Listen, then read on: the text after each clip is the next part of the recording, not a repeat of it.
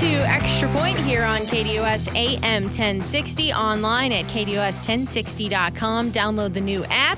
KDUS 1060 Apple and Android users take advantage of our listener rewards. We're going to pop on out to the KDUS hotline. Howard Balzer making some time for us today from gophnx.com to talk all things Arizona Cardinals. Howard, Bob, and Kayla, how are you doing today? Doing well, doing well. How are you all doing? We're doing all right. Thank you so much for the time here. And, you know, the big news, obviously, is that the Cardinals finally hired a head coach. They hired Jonathan Gannon. Uh, and let's just start with a broad question. Uh, after the opening press conference, what were your impressions about Gannon? And did anything change for you one way or another after listening to him? Well, he was he was impressive, and in the press conference, uh, as I wrote, I've and I, I try. I've looked through the record books, and I didn't see any list of uh, records for how many uh, coaches won their press conferences, and then how successful they were as coaches. But he he was, you know, was, he was very impressive to listen to, and you can see the energy, you can see the passion, you can see how much he loves the game, how much he loves coaching, and so nothing really changed. I, you know, I always felt that he was as everyone believed he was an up and comer. And but you never know about a guy as a head coach. That's the bottom line with all of us. When no one's been a head coach before, you just never know what it's going to be like. And it takes it takes more than words, obviously, and energy and passion, all that, to win games. And that's you know that's the reality in this league because it all it all sounds good in the press conference and all the buzzwords and all the right things are said and it's said all around the league when they do this you know, they go through this dance every year. But the last five years, here's a little number for you. You know, the last five years, there's been 37 new coaches hired, and 12 haven't even lasted three seasons, and a bunch of them only lasted two. And so, when the when the reality hits, then that that's when you can really start uh, gauging how a head coach is going to do. But there's obviously so many factors that go into whether a head coach is going to be successful. And now he's got to find the right staff, get the right players, and all that, and, and hope that it results in wins in a league where it's just hard to win games. That's just a fact. It sounds cliched, but it's true. It, it's hard to win games where a play here, a play there, something happens, you know, officials call whatever it might be, you know, changes the fortune of teams, and and that's the reality of what you deal with in the NFL on a week to week basis. Gannon on uh, Thursday called uh, Kyler Murray a franchise quarterback. He's being paid to be a franchise quarterback, but is Murray a franchise quarterback in your mind? He has been at times, but I think it's fair to say that it hasn't been consistently.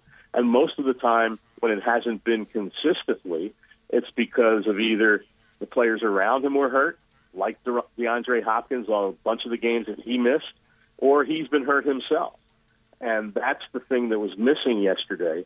And unfortunately, unfortunately, I wasn't able uh, to be there because I came, I got sick Monday morning right after the Super Bowl, and so I didn't think I should be around people. But you know, he called. He not only called him a franchise quarterback, he called him elite, an elite skill set. Michael Bidwill referred to him as elite. Yeah, and all those things you can say when he's healthy and and on the field, and he has the right people around him. The question is, can he stay healthy? And that's been my biggest question for for quite a while. He's small, and he's had seven injuries in four seasons, with five of them to his legs. So it's one thing trying to get the most out of your elite quarterback, but you better be able to, you better hope that he's going to stay healthy because without that, it doesn't really matter. And I think that's you know that's the big question. I would I I, would have asked something along those lines because no you know no one ever followed up and asked about Murray and his injuries. Is there a concern and you know and all those things. I asked Michael Bidwill about that the day that Cliff Kingsbury was fired, and, or maybe it was when he uh, you know it was the day when Cliff Kingsbury was fired, and he danced around the question about Kyle's, Kyler Murray's style of quarterbacking and the fact that he's small, and he basically didn't answer it. So I think those remain questions. A, aside from when he'll be able to play this coming season, but again, whether he'll be able to stay, how how long will he be able to stay on the field? You hope you hope maybe the injuries are behind him, but obviously we know there's never a guarantee.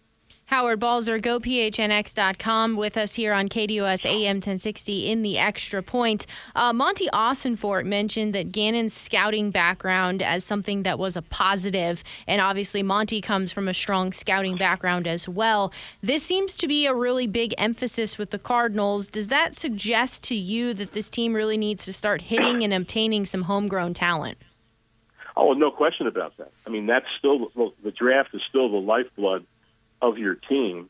And certainly there's many other ways to add to your roster, obviously, whether it's free agency, whether it's trades, whatever it is. Sometimes you get you know, you get fortunate and the guy's cut by another team, you bring him over and he's he plays well for you. That that happens, you know, on the frequent occasions in the NFL. So there's a lot of ways to build a roster. But, you know, the key is and and what definitely appears the case here is that and not to say that it wasn't in the past, but it definitely seems to be the case here that Jonathan Gannon and Monti Ossenfort will be on the same page in terms of what they are looking for, the type of players, and all those things. Then it comes down to the coaches coaching them and the, and the players executing the way they're supposed to. And so that that will be a key. The collaboration between the head the coaches, the head coach, and and the personnel staff is always vital uh, for any franchise. And so, yeah, you've got to hit on picks. You got to not only the early round ones, but you know guys picked in the later rounds. A lot of teams, you look at their rosters and you see guys taking the fourth, fifth, sixth, seventh round that that become you know pretty good players. Doesn't happen all the time, but you need those guys also, and so that will tell the tale of this uh, this new you know the, this new leadership of the team, and we won't know right away, but uh, we'll, we'll know in due time whether whether the guys they're bringing in will you know, will be will be good enough to get this team rever- reversing what happened last year. And obviously, you know, a big part of reversing it is not only Kyler Murray staying healthy; it's the roster uh, staying healthy. I mean, I looked at the Chiefs and the Eagles, obviously, who just played in the Super Bowl, and the Chiefs ended the season with three players on injured reserve, one of whom was a starter. The Eagles had seven, one of whom was a starter and that that obviously is the other the other side of the spectrum from the Cardinals that finished the season with 18 players on injured reserve, nine of whom were starters, and so that's a big thing in terms of the health of your team. It's not only the quarterback; it's for your entire roster. And those teams had most of their main they had a, virtually all their main guys together the entire season, and that was shown in what they what their record was through the season, and both of them advancing to the Super Bowl. You're back to the team building thing and the quarterback thing. Uh, you know, obviously Murray's not going to start the season. Do we just assume that Colt McCoy's returning next season?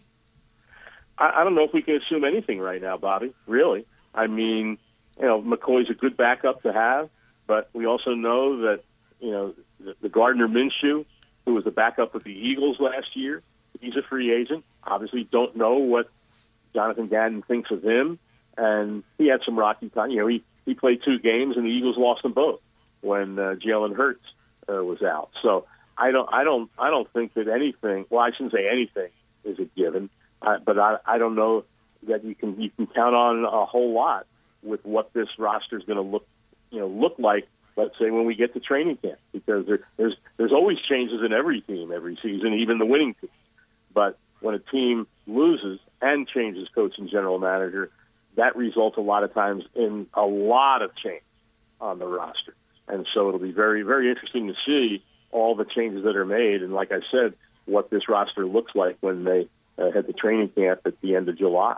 Howard Balzer, gophnx.com here on KDUS AM 1060. It's funny you mentioned training camp. Uh, that also seemed to be this this prevailing thought that training camp didn't go the way that they wanted it to go. There were some injuries, but then also it was kind of more just of a, a lackluster, and that they weren't able to be ready to go from day one. And that seems to be an emphasis that Jonathan Gannon is going to come in with a, a completely different approach to get this team ready to go.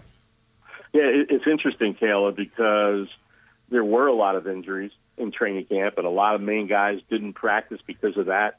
Then you had DJ Humphries, who wasn't practicing because he wanted a new contract. Marcus Golden.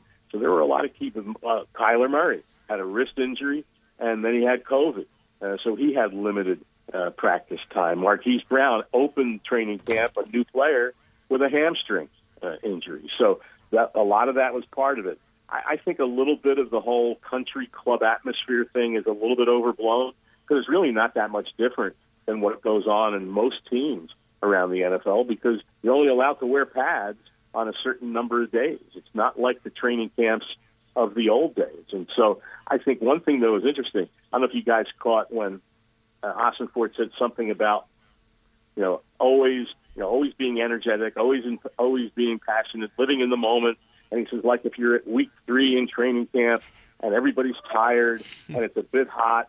And as soon as he said that, I thought, well, you don't have to worry about that here because it's never hot in training camp because they practice inside in State Farm Stadium for good reason, obviously. But you you wonder what he will feel about that because it, it's certainly you know you you never have a practice when it's when it's really hot and the players are dragging and they really have to push to get through it. And so that's that's not the case there. How much that contributed, who knows? But hey, they've won games in the past in seasons when they were still practicing there. So I think what ends up happening, I see this all the time. I, you know, we, we Bobby, we both follow the league for a long, long time, yeah. and I think when things are done a certain way by the coach or training camp, whatever it is, and the team's winning, everybody says, "Well, that's a good way to be." Then as soon as they start losing, all of a sudden, well, that's not the right way to be. You know, so I think it's always looking for these reasons why why things happen. Some of them that I think are overblown and aren't that big a part of it. So I'm sure he's going to work these guys. I don't think there's any doubt about it. But hey, when you have injuries, you have injuries, and there's just no there's just no way around that. Will DeAndre Hopkins be on this team next season? You know, I, my my guess would probably be no, but we certainly, you know, I've seen reports that there's going to be teams clamoring for his services. I'm sure there'll be interest in teams, but we all have to be realistic about it. The guy's get, he's going to be 31 in June. He has a big contract, and he's had injuries the last two seasons. And so, and with the contract, when you have a big contract, that always affects what a team will be willing to offer in draft choice compensation. So there'll be teams that are interested, but I'm not so sure they're going to be offering a package of what the uh, what the Cardinals want, and so or hope to get. And so now, if, if DeAndre Hopkins is dead set on, I don't want to be here. I want to go somewhere where I know we're going to win. I don't want to be a part of a you know new regime or anything like that. Then that changes the parameters of it. But you know, who knows? Maybe maybe Jonathan Gannon feels he's more value to the team being on the field. He talked about being explosive. He talked about you know being all these things on offense and defense. Well, if DeAndre Hopkins isn't there, who are they going to be explosive with? And so I think that becomes a big question because if he's not there, it creates another hole on a roster that has numerous ones entering this off season. So if he would still be willing to be here, I'm not I'm not predicting it'll happen. I don't think it's out of the question that he could stay, but if he leaves, that obviously creates an issue. And but I'm I'm, I'm certainly not convinced that they'll get real good value uh, for him because of the other points I brought up. You mentioned uh, those pillars uh, adaptable, violent, explosive, smart. Those are the things that uh, Jonathan Gannon wants to have this Arizona Cardinals team be about and play with. Uh, kind of to your point here about DeAndre Hopkins, the injury with Kyler Murray, just a lot of question marks. Does it almost seem like it's setting itself up for it, it it doesn't really matter what happens in year one because some of the key things that he wants to instill, the pieces may not be be there for it to take place. It, it very well could, and I think it's a dangerous way to go because I think it's fair to say that if you know whatever the record is after six games, if Hopkins isn't there, and obviously Murray probably won't be, and if you have a bad record, you know that there's going to be a certain portion of the outside noise, which is good to hear Jonathan Gannon say he doesn't pay attention to it because that's the only way you can really operate because so much of the outside noise isn't very knowledgeable. It's just knee jerk emotional responses. But you know some of those will be, oh boy, they picked the wrong guy.